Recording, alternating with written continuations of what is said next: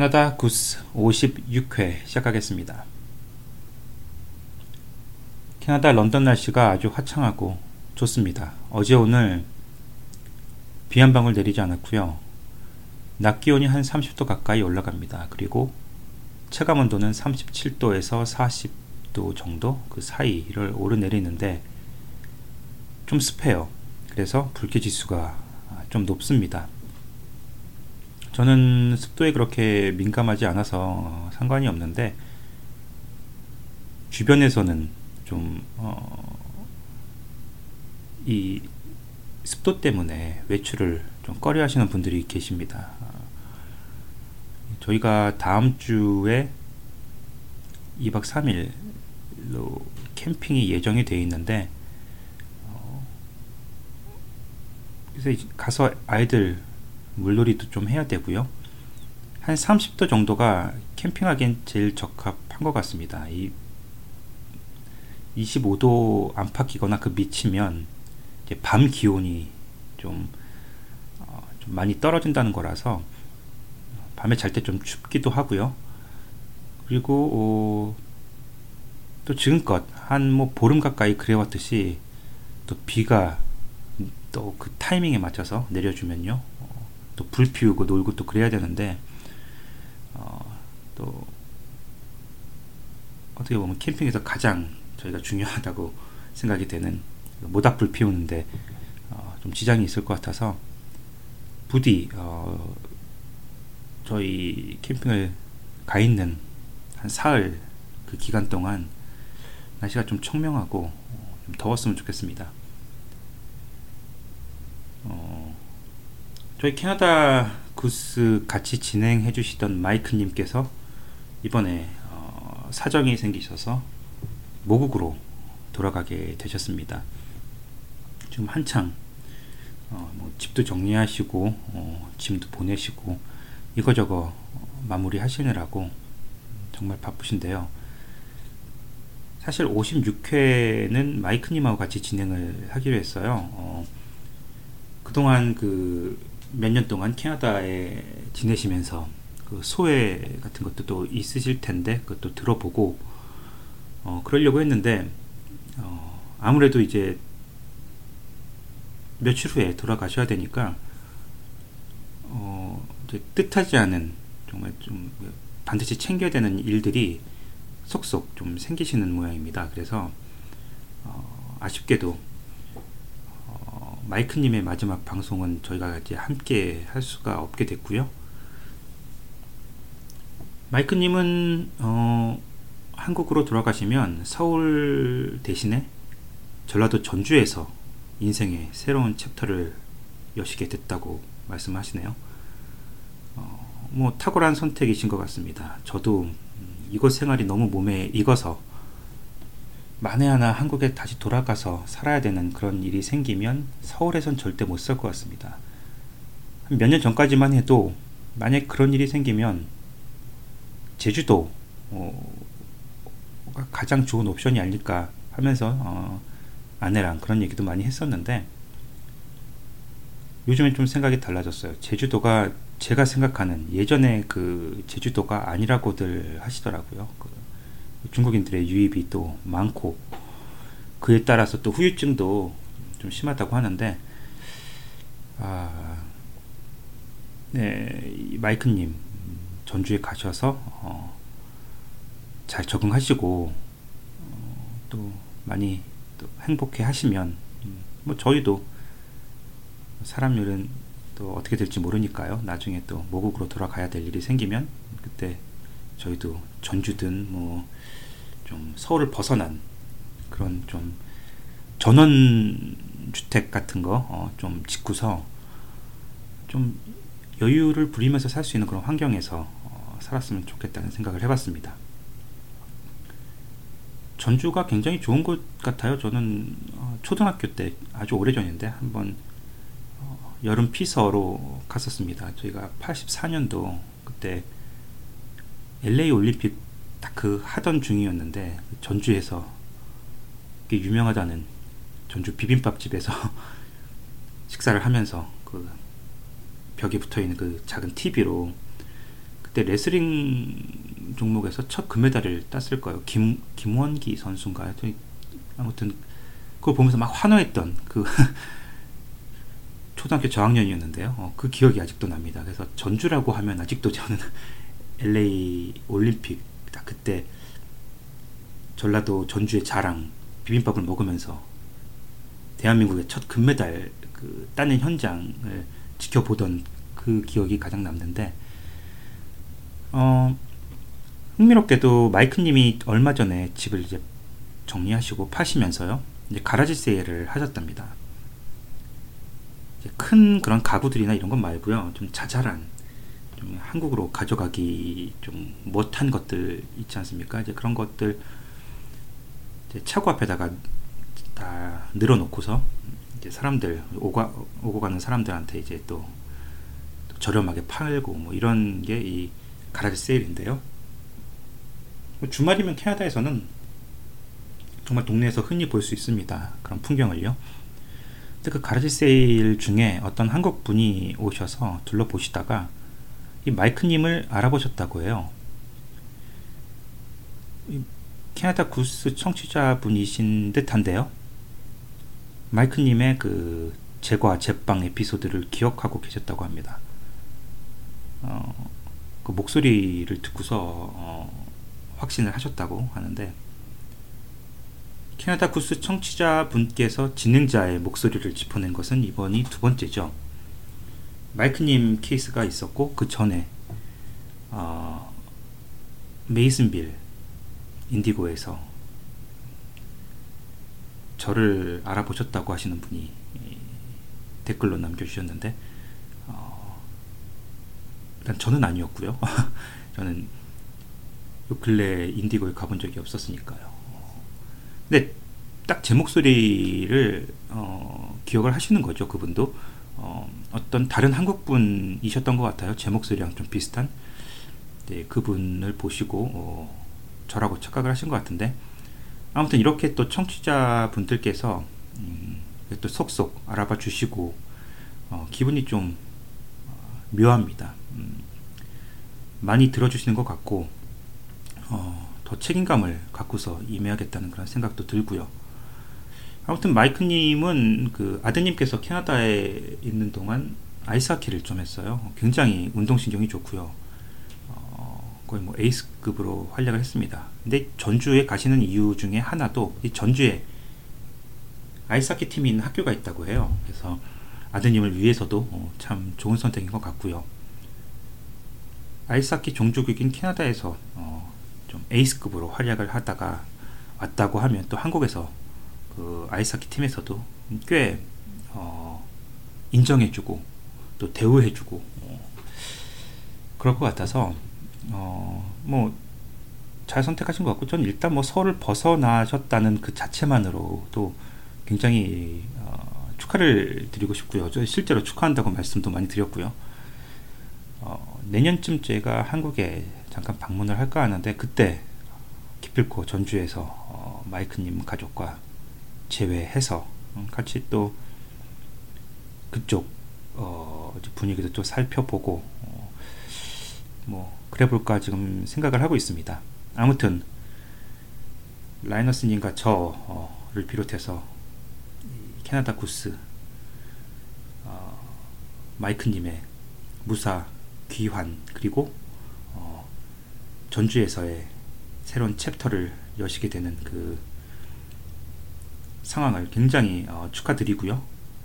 어, 앞으로 하시는 일 다 잘 풀려서 전주에서 행복하게 어, 그렇게 이곳에서보다 훨씬 더 여유를 갖고 더 행복하고 건강하게 지내실 수 있기를 기원합니다.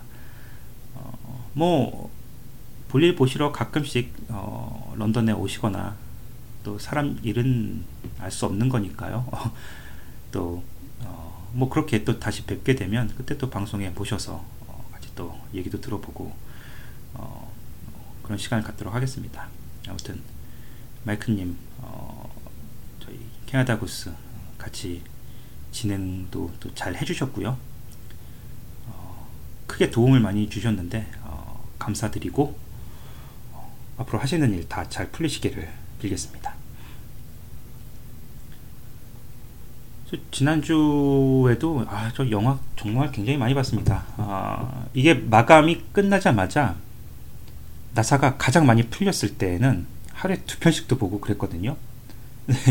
이제 다시 나사를 좀 조여야 될 그런 시기가 되니까 이젠 하루에 한 편씩 뭐 그런 페이스가 됐습니다.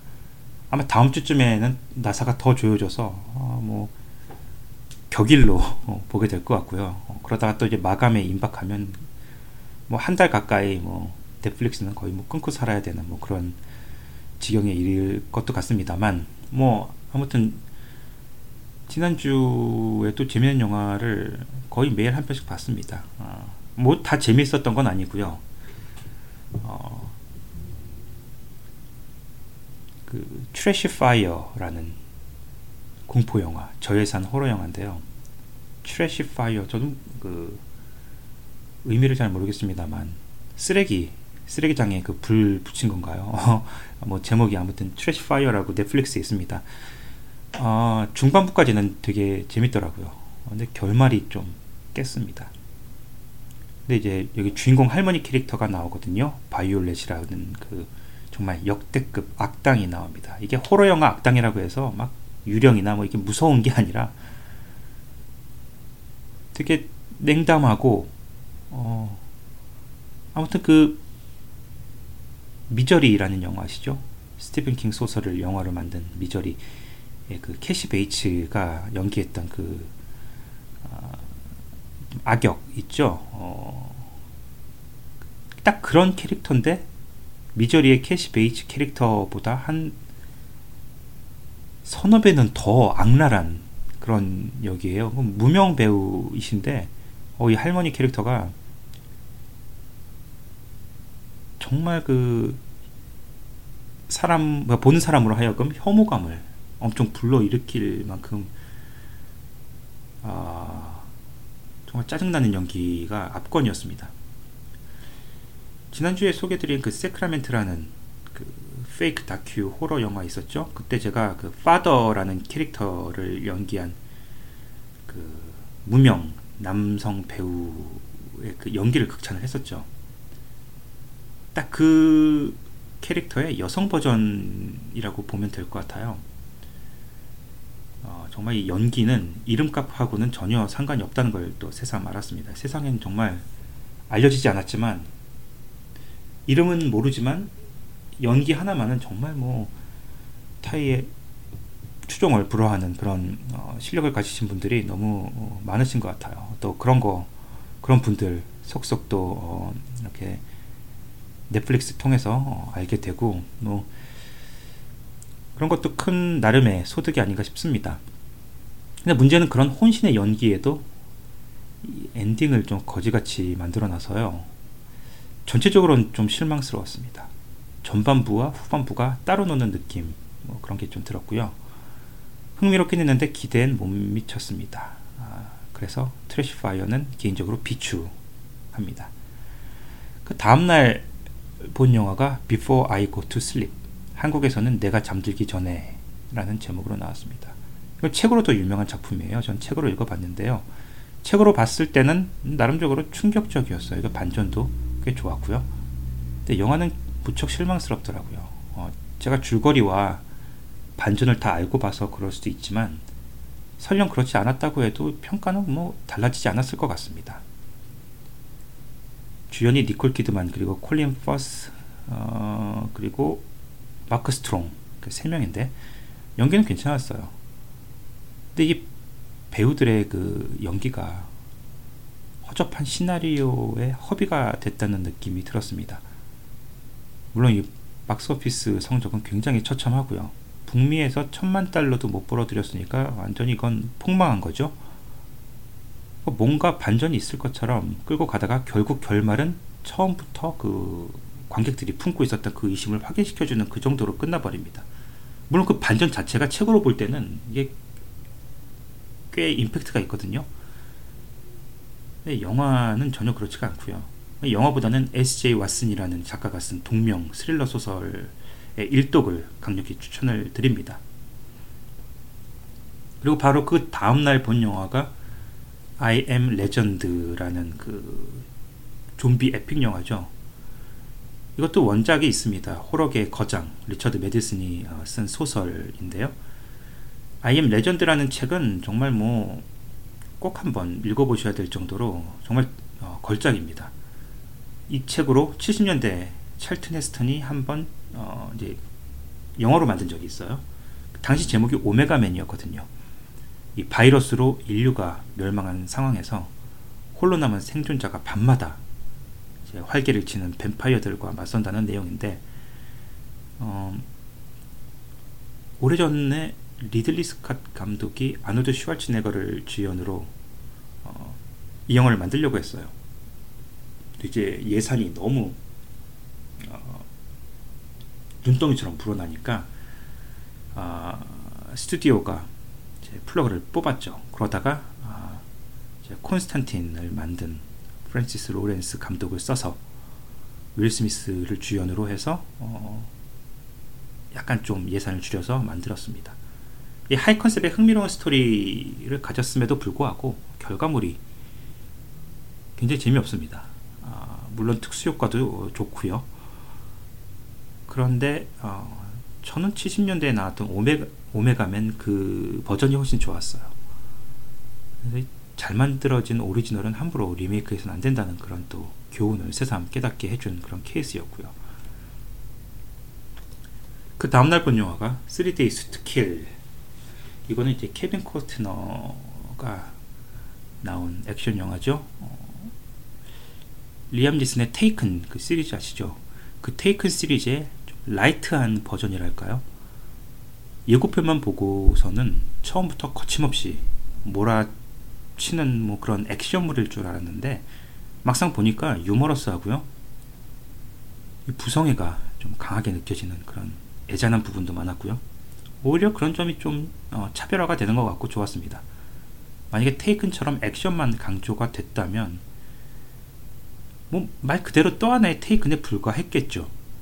어, 근데 이 영화에서 이제 화려한 액션 틈틈이 유머 코드를 굉장히 적절히 어, 찔러 넣었고요. 거의 이제 가족, 가족의 코드까지 심어 놓아서 느낌이 좀 색달랐어요. 어, 엔딩의 액션 장면은 좀 존윅 그 영화랑 좀 많이 흡사한 스타일이었는데 뭐 아주 만족스러운 건 아니었지만 뭐 기, 기대에 딱 부응하는 그 정도의 영화였던 것 같습니다. 그리고 그 다음날 본 영화가 지난주 본 영화 중에서 정말 최고였습니다. 제목이 베이직이거든요. 2003년 영화인데 이제야 보게 됐습니다. 다이하드 1편을 연출한 존 맥티어난 감독이 만든 건데요. 어, 주연이 존 트라볼타, 코니 닐슨, 사무엘 엘 잭슨입니다. 이 파나마에 주둔하고 있는 미군 기지에서 벌어지는 미스터리를 소재로 하고 있는데요. 이 특전사 한 소대가 훈련이라는 명목으로 파나마 정글로 들어가는데 그곳에서 악명 높은 교관과 몇 명의 대원들이 살해가 됩니다. 이제 생존자가 두 명이 있는데 걔네들이 이제 살아와서 용의자죠. 음, 그 용의자 둘이 따로따로 신문을 봤는데 그 신문을 하는 사람이 존 트라볼타입니다. 근데 이제 신문을 봤는데 얘네 둘이서 진술 내용이 엇갈리죠. 서로 자기가 안 죽였다 하면서 근데 그 각자의 입장에서 풀어놓는 그 그날의 진실이 교차가 되면서 계속 어, 나오거든요. 어, 그 과정이 굉장히 재밌더라고요. 하나의 그 큰 퍼즐, 복잡한 퍼즐을 푸는 기분이었고, 어, 다중 반전이 있고요. 실제로 end credit이 올라가기 바로 직전까지 반전이 나옵니다. 그러니까 다 끝났구나 싶으면 또 마지막으로 한번 또 땅 반전이 어, 뒤통수를 후려치는 그런 영화인데요. 일본 영화 라쇼몽이라고 있죠. 어, 구로자와 아키라 감독이 만들었던 딱 그 내러티브 구조예요. 즉 진술하는 용의자에 따라서 보여지는 진실이 달라집니다. 그러니까 누구 말을 믿어야 될지 계속 헷갈리고 모르는 거예요. 어, 같은 사건을 넣고 제각각의 진술이 계속 막 꼬이고 이어지고 하면서 관객들은 정말 끝까지 머리에 쥐가 날 정도로 머리를 굴려야 합니다. 반전 좋은 미스터리를 어, 좋아하시는 분들이라면 어, 정말 재밌게 보실 수 있을 것 같은데요. 어, 아무튼 지난주 본 영화들 중에서는 베이직이 가장 좋았습니다. 그리고 어, 그 다음날 본 영화가 좀비랜드네요. 어, 이것도 되게 재밌더라고요. 어, 그 코믹 호러 영화인데요. 어, 몇, 그 며칠 전에 봤던 그 블록버스터 좀비 뱀파이어 epic이라고 하죠. 어, IM 레전드보다 딱 한 300배쯤 재밌습니다. 이 gore함도 좀 적당하고요. 좀비들도 꽤 그럴듯 했는데 무엇보다도 전반적으로 흐르는 그 코믹한 분위기가 너무 마음에 들더라고요. 특히 제가 이제 우디 헤럴슨이란 배우를 좋아하는데 여기서 정말 그만의 특유의 매력을 정말 마음껏 발산을 했습니다. 좀비 아웃브레이크로 굉장히 암울한 상황을 배경으로 하고 있는데요. 이 주인공 4명 모두가 굉장히 유쾌하고 통쾌하게 스토리를 이끌고 나갑니다. 그 부분이 아주 신선했고요. 근데 요즘 좀비 영화도 있고 뭐 워킹 데드처럼 드라마 또 소설 이 좀비가 대세이긴 합니다. 근데 마블 그리고 DC 그 슈퍼히어로 영화들처럼 이젠 좀 질려버렸어요. 너무 많이 나오니까요. 근데 이제 그 틈에서 이제 코믹 요소를 가미해서 아주 유쾌하고 통쾌한 이런 좀비 영화가 나와서 굉장히 신선했습니다. 이 정도 호러는 뭐 무서운 영화를 못 보시는 분들도 마음껏 즐길 수 있는 수준이라서요. 어, 좀비랜드 또 아직 못, 못 보셨다면 어, 강력히 추천을 해드립니다. 요즘처럼 좀 무더운 날씨에는 어, 아마 이런 영화가 딱 그 적합하지 않을까 싶습니다.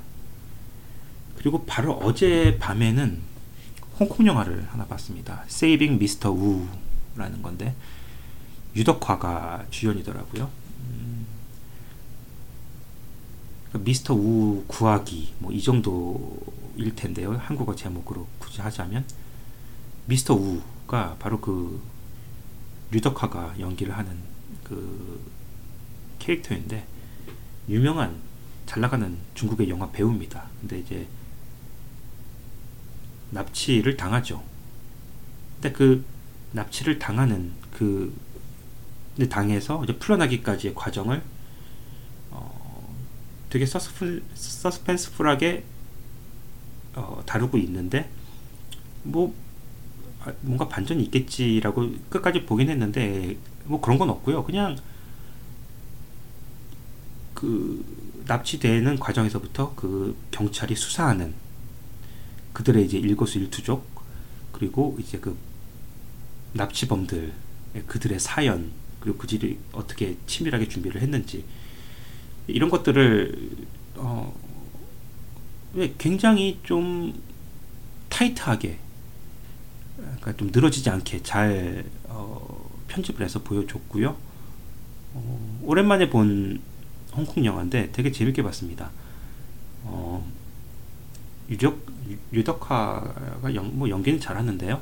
그보다 그 납치범으로 나온 좀 모르는 배우예요. 그 한국 프로야구에 얼마 전에 은퇴한 LG 이병규 선수 있죠.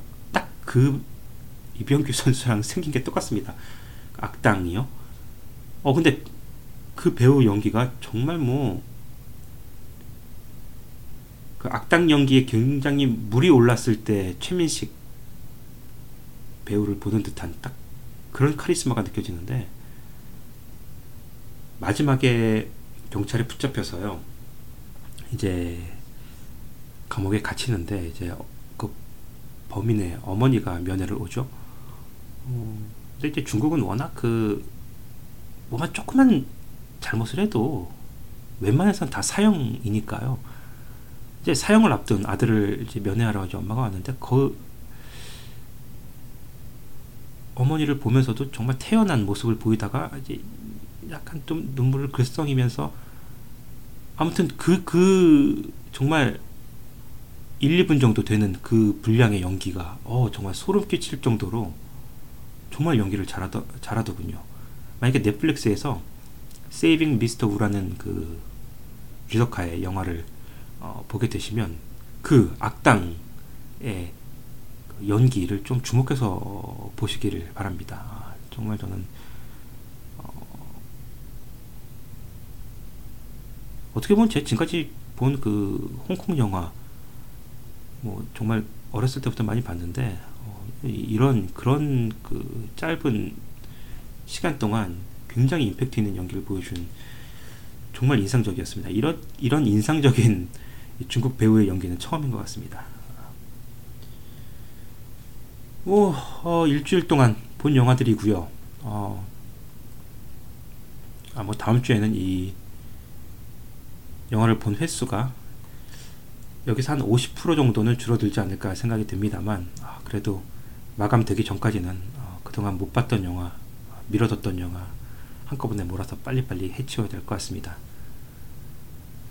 음, 지난주 캐나다와 런던 뉴스 몇 개 좀 정리를 해봤습니다. 어, 이 중국에서 여전히 캐나다로 해외 이주를 고려하고 있거나 어, 또 계획하고 있는 사람들이 꽤 많다고 합니다. 특히 중국에 돈 많은 사람들 있죠. 그러니까 백만장자들의 한 절반 이상이 지금 미국이나 캐나다로 이민을 어, 오려고 좀 준비를 하고 있거나 아니면 좀 장기적으로 계획을 세워놨다고 하는데요. 어, 150만 달러 이상의 재산을 갖고 있는 중국 부유층 300여 명을 대상으로 조사를 했다고 하는데 캐나다는 미국 다음으로 선호하는 이민 목적지로 꼽혔다고 합니다. 그 뒤를 영국과 호주가 이었고요. 그들이 이민을 고려하고 있는 이유는 생활 환경 그리고 자녀 교육 때문인 것으로 분석이 됐습니다. 뭐 이제 한국 분들과 뭐 다르지 않고요. 이번 조사에서 미국 로스앤젤레스와 시애틀, 샌프란시스코, 뉴욕 등이 선호도시 1위에서 4위를 차지했고 캐나다의 밴쿠버와 토론토는 각각 5위 그리고 8위에 지목이 됐습니다. 미국은 50만 달러를 투자하면요 영주권을 내주는 이민 프로그램이 있다고 합니다. 그래서 어, 그걸로 중국 갑부들을 끌어들이고 있다고 하는데 도널드 트럼프 대통령 취임 직후에 반이민 행정명령으로 외국인 입국을 규제를 하고 있지만 돈보따리를 싸들고 들어오는 중국인들에 대해서는 전혀 제재 움직임을 보이지 않다고 합니다. 이 중국 커뮤니티가 좀 크게 자리 잡고 있는 토론토와 밴쿠버는 이 중국 갑부들에게 아주 매력적인 투자 그리고 정착 대상 도시로 주목을 받고 있다고 합니다. 그래서인지 이곳 런던도 어, 중국인들의 유입이 눈에 띄게 늘었고요. 어딜 가나 어, 보게 됩니다. 중국인들 그리고 어딜 가나 그 중국어를 듣게 되고요. 불과 한 5년 전만 해도 이러지 않았는데 어, 확실히 이게 좀 어, 눈에 띄게 달라진 점입니다. 어, 뭐 그와 더불어서 뭐 그 정도 수준은 아니지만 그래도 요즘 이제 한국에서도 유학이나 이민 많이 들어오셔서 어, 거의 뭐 소수민족들이 나름의 이제 하나의 이제 권력을 조금씩 더 행사를 해가는 또 그런 분위기라서 한편으로는 또 좋기도 하고 또 한편으로는 또 우려스럽기도 하고요. 너무 또 중국인들이 또 바글바글해지면 어, 이 토론토 주변의 마컴이라는 도시처럼 거의 뭐 중국인의 마을처럼 또 어, 그렇게 변할 수도 있, 어, 으니까 그러니까 모든 건 좀 적당히 예, 적당한 선에서 좀 통제가 되는 게 아무래도 좋겠죠. 음, 그리고 신문에서 좀 흥미로운 어, 그런 소식이 있어서 어, 소개를 해드릴까 하는데 캐나다 최고의 화장실을 뭐 뽑는 그런 게 있었나 봐요. 아, 북미 대형 청소업체 신타스가 아, 캐나다에서 가장 훌륭한 화장실을 가리는 대회를 열었다고 하는데 그 결승에 이 토론토에 있는 베이뷰 빌리지가 최종 후보 다섯 곳 중, 다섯 곳 중에 한 곳으로 올랐다고 합니다. 아, 토론토 사시는 분들은 베이뷰 빌리지가 뭐 어딘지 아실 것 같은데 아, 저는 가본 바가 없어서 모르겠습니다만 어, 선발 기준은요 청결도, 혁신성, 효율성, 시각성 그런 이제 좀 특별한 디자인 요소를 좀 꼼꼼히 따졌다고 하는데 우승자는 상금 2,500달러를 받는다고 하네요. 베이뷰 빌리지는 2012년까지 여자 화장실로 쓰였는데 그걸 대대적으로 좀 공사를 해서 현재의 모습으로 탈바꿈을 했다고 하네요. 개인 방으로 이루어진 화장실인데요. 세면대와 드라이어까지 갖춰져 있고 모든 제품이 hands free로 되어 있다고 합니다. 수유실도 있는데 거기 이제 별도의 세면대와 소파가 또 갖춰져 있다고 하고요. 이번에 결승에 올라온 다른 네 곳은요. 에드먼턴 도링쿠 레스토랑에 있는 화장실이고 어, 몬트리올 뉴시티 클럽 그리고 르네상스 호텔에 있는 화장실 그리고 어, 해밀턴에 있는 스프링 그릴 하우스 화장실이 이, 결승에 올라갔다고 합니다.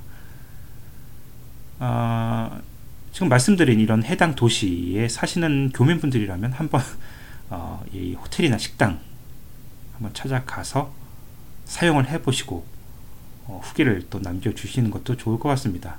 제가 자료 사진을 보니까 정말 아예 들어가서 살고 싶을 정도로 정말 잘 꾸며놨던데요. 예, 이 만약에 런던에도 어, 어, 좀 이런 후보에 오른 화장실이 있다면 뭐 한번 가서 인증도 하고 그랬을 텐데 아쉽게 이 화, 멋진 화장실을 보기 위해서 일부러 토론토까지 올라가는 건 좀 오버인 것 같고 어, 근데 해당 도시에 사시는 분들 청취자분들 어, 인증을 해주시면 또 그것도 다른 청, 청취자분들께 좀 재미있는 볼거리가 될 것 같고요. 어, 아무튼 참고하시기 바랍니다. 어, 요즘에 미국으로 어, 여행을 계획 중이시라면요. 평소보다 더 서두르셔야 할 것 같습니다. 19일부터 미국행 항공기 탑승을 위한 보안 검색이 한층 더 까다로워졌다고 합니다. 이미 굉장히 까다로운 상태인데 여기서 더 까다로워졌다고 하니까 아, 좀 앞으로 뭐 공항 가기가 더 어, 꺼려질 것 같습니다. 저는 어, 에어 캐나다와 웨스트젯 측은 출발 시간보다 최소 2시간 전에 도착해서 체크인할 것을 당부했습니다. 에어 캐나다는요. 미국 국토보안부가 19일부터 랩탑, 태블릿 등 개인용 전자기기에 대해 더욱 엄격한 검색을 시작했다고 밝혔습니다. 스마트폰보다 큰 전자기기들은 검색이 쉽도록 케이스와 커버를 미리 벗겨놔야 한다고 합니다. 그리고 미국의 보안부는요, 소지품 검사 외에도 탑승객에 대한 검색도 더 강화했다고 합니다. 제가 이래서 이제 미국 여행을 좋아하지 않습니다. 몇 년 전에 하와이에 다녀왔을 때도 공항에서 엄청 고생을 했어요. 그냥 이유 없이 한쪽으로 불러서 또 여권, 비자 뭐, 뭐 이, 런저런 거 뭐 꼼꼼히 보면서 근데 가만히 뒤에서 지켜보니까 줄을 쫙 서서 어, 앞에 하는 사람들 보니까 50% 가까이가 다 그렇게 불려 들어가더라고요 한쪽으로 그래서 뭐 정말 뭐 특별한 이유 없이 그렇게 뭐 사람 10분 20분씩 붙잡아 놓고 뭐 좀 그러는데 그게 한둘이 아니에요 정말 이건 뭐 저희가 한국인이어서가 아니라 어, 백인들도 다 상당수가 불려 들어가서 또 검사 받고 나오고 좀 아무튼 좀 짜증이 굉장히 많이 났습니다. 그래서 웬만해서는 미국 여행은 좀 안 갔으면 하는 생각이고요. 그런데 19일부터 그 어, 보안 검색이 더 까다로워졌다고 하니 어, 예, 뭐 아무튼 뭐 어, 그럼에도 불구하고 미국은 진짜 반드시 가야겠다. 꼭 가야 한다고 하시는 분들 어, 평소보다 좀 일찍 출발하셔서 어, 이런 부분들 좀 참고하시기 바랍니다. 캐나다에서 렌트가 가장 비싼 도시가 어딘가 했, 봤더니 어, 밴쿠버네요. 원베드룸 렌트가 2,000달러입니다. 투베드룸은 3,200달러이고요. 어, 2위가 토론토 원베드룸이 1,800달러 투베드룸은 2,400달러입니다. 의외로 3위가 온타리오주의 베리라는 작은 도시예요. 제가 베리를 학교 다닐 때 그 무스코카 가는 길에 베리가 있어서 어, 잠깐 들려본 적이 있는데 여기가 왜 렌트가 비싼지 모르겠습니다. 여기 뭐 큰 도시도 아니고요. 근데 베리가 3위에 올랐네요. 어, 그리고 4위는 몬트리올, 5위는 빅토리아 이렇게 어, 집계가 됐습니다. 리자이나랑 사스케툰도 어, 거의 뭐 10위권 가까이 많이 뛰어 올랐다고 합니다. 어, 다행히 런던은 순위에 보이지 않네요. 아직은 좀 어, 저렴한 건 아니지만요. 그래도 어, 위에 이 랭크된 도시들보다는 비교적 좀 저렴한 것으로 그렇게 조사가 된 것 같습니다. 혼다가 대대적인 리콜을 실시한다고 합니다. 전 세계적으로 총 210만 대를 리콜한다고 하는데 캐나다에서만 5만 1995대가 아, 리콜 대상이라고 합니다. 이유는 배터리 센서의 결함이라고 하고요. 어, 그 때문에 캐나다에서 한 건, 미국에서 네 건의 차량 화재가 아, 발생을 했다고 하네요. 어, 작은 문제는 아닌 것 같습니다. 어, 2013년에서 2016년 사이에 생산된 혼다 어코드 115만 대 등이 리콜 대상이고요. 어, 이 배터리 센서의 결함은 습기와 관련이 있고 특히 지난 겨울 도로에서 사용된 소금이 원인이 될 수 있다고 밝혔는데요. 혼다 측은 이번 리콜이 워낙 대량이다 보니까 부품 수급에 문제가 생겨서요. 리콜 차량에 대해서는 우선 수분 침투를 방지하는 접착제를 도포를 한다고 하네요. 센서는 나중에 교체를 해준다고 합니다. 어코드는 캐나다에서 엄청난 베스트셀러 차량이죠. 보나마나 이제 교민분들도 많이 몰고 다니실 것 같습니다. 2013년부터 16년까지 생산된 차량이라고 하면 그 수가 엄청날 텐데 아마 이에 해당되는 교민분들 적지 않을 것 같습니다. 아, 개별적으로 연락이 당연히 가겠지만 아직 연락을 받지 못하셨으면 지금이라도 당장 딜러 서비스 센터에 가셔서 확인을 받아보시는 게 좋겠습니다. 이게 차량 화재랑 또 이어지는 이어질 수 있는 문제다 보니까 좀 지체하시면 좋지 않을 것 같습니다. 이 토론토의 전기 요금이 전국에서 가장 비싸다고 하네요. 그 인상률도 전국 평균의 두 배가 넘는 것으로 조사가 됐습니다. 토론토 일반 가정은 전국 평균에 비해서 한 달에 60달러를 더 내고 있다고 하네요. 6달러도 아니고 60달러씩이 나요. 정말 황당합니다. 일반 토론토 가정집은 한 달에 평균 201달러 정도를 전기요금으로 내고 있습니다. 이는 6년 전 평균보다 무려 77달러나 오른 것이라고 하네요. 정말 폭등했는데요. 참고로 오타와의 한 가정집은요, 한 달에 평균 183달러를 낸다고 합니다. 어, 이도 적지 않은 액수이고요. 하지만 몬트리올은 고작 83달러, 캘거리는 그보다 조금 높은 109달러 수준인데요. 어, 비교해 보면 토론토는 정말 뭐 어, 정말 납득이 안 될 수준의 높은 전기 비용을 어, 대고 있군요. 어, 이 연구소가 어, 지적한 내용은 전기요금이 지난 2008년에서 2016년 사이, 그러니까 8년 그 기간 사이에 무려 71%나 올랐다고 해요. 근데 그 같은 기간에 전국 평균 인상률은 34%에 불과했거든요. 그러니까 정말 이 토론토가 어, 엄청난 바가지를 지금 쓰고 있는 겁니다. 어, 이게 온타리오주의 미숙한 친환경 에너지 정책이 전기, 어, 전기요금 인상을 불러왔다고 지적을 했는데 어, 온타리오주 자유당 정부는 지난 1일부터 전기요금을 25% 인하를 했어요. 그래서 온타리오주 주민들은 향후 10년 동안 그 혜택을 받게 됐는데 하지만 그 이후 20년간 기존보다 더 비싼 전기요금을 부담해야 한다고 하니 이거는 병 주고 약을 주는 게 아니라 약부터 주고 병을 주는 음, 그런 지금 상황이 된 겁니다. 어, 토론토 교민분들 지금 굉장히 불만이 많으실 것 같아요. 이 정도면 뭐 폭동이 일어나도 어, 이상하지 않을 정도인데 빨리 시정이 됐으면 좋겠습니다.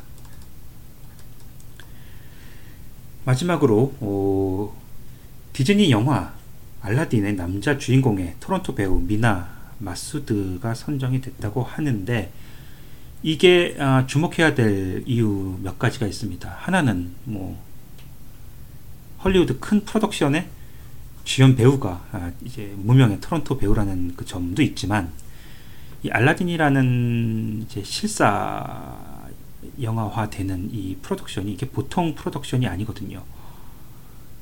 올해 초반에 Beauty and Beast가 딱 이런 케이스였죠. 이미 존재하고 있는 그 만화 영화로 존재하고 있는 그 디즈니 작품을 실사화시키는 해서 그냥 보통 대박도 아니고 초대박을 친 그런 케이스였는데요. 어, 몇년 전부터 디즈니는 어, 딱 이런 프로젝트로 크게 재미를 보고 있어요. 오지의 마법사가 그랬고 어, 그 전에는 이상한 나라의 앨리스가 그랬습니다. 아, 그리고 작년에 어, 정글북도 그랬죠. 어, 이게 워낙 돈벌이가 되다 보니까 디즈니에서는 이제 여기서 안 멈춘다. 우리는 알라딘, 라이언킹, 또 뮬란 이런 지금 만화 영화들을 전부 아 물론 타장까지도요. 어, 얘기가 나왔고요. 계속 실사화 작업을 이어가고 있어요. 이게 이게 황금알을 낳는다는 걸 알아 이제 알게 된 거죠. 알라딘도 만화 영화로는 굉장히 재밌지 않았습니까? 제 92년도에 이민 온 지 얼마 안 됐을 때 극장에서 보고 어, 굉장히 재밌게 봤던 기억이 있습니다. 그걸 이제 실사화로 만들게 되면 올 초에 Beauty and Beast 그리고 작년에 정글북처럼 정말 어마어마한 어, 수익을 올리겠죠. 이런 정말 엄청난 프로덕션의 남자 주인공으로 토론토 배우가 아, 선택이 됐다고 하니 어, 아마 이제 개봉하게 되면 이제 이 사실 좀 염두에 두시고 어, 주목해서 보시면 좋을 것 같고요. 이 미나 마수드라는 무명 토론토 배우가 2000대 1의 경쟁률을 뚫고서 주인공 자리를 꿰찼다고 하네요. 3살 때 이집트에서 캐나다에, 캐나다로 이민을 왔다고 합니다. 어, 토론토 대학에서 의사가 되려고 의대에 들어갔다가 어, 연기의 꿈을 포기하지 못하고 라이어슨 대학으로 다시 옮겨서 연기를 전공을 했고요. 이후에 드라마에 주로 나왔네요. 니키타, Open Heart, 그리고 Saving Hope 이런 드라마에 주로 출연을 했다고 합니다. 아, 알라딘은 다음 달부터 영국 런던에서 어, 촬영에 들어간다고 하니까 내년 말쯤이면 볼 수 있을라나요? 어, 아무튼 이 디즈니 실사화 이 프로젝트의 일환으로서 큰 성공을 거둘 걸로 저는 예상을 합니다만, 네, 어, 이 토론토 배우가 어, 정말 황금 기회죠. 어, 이 기회로 어, 대박 영화의 주연으로 출연을 하는 것으로서 이제 앞으로 헐리우드에서 승승장구 해나갈 수 있기를 바랍니다. 56회 뉴스 브리핑은 이 정도로 정리를 하겠습니다. 57회는 다음 주에 휴가를 마치고 돌아오실 라이너스님과 같이 좀 훨씬 더 알찬 내용으로 어, 준비를 해 보겠습니다. 아, 그럼 56회 1부 어, 이것으로 마치겠습니다. 감사합니다.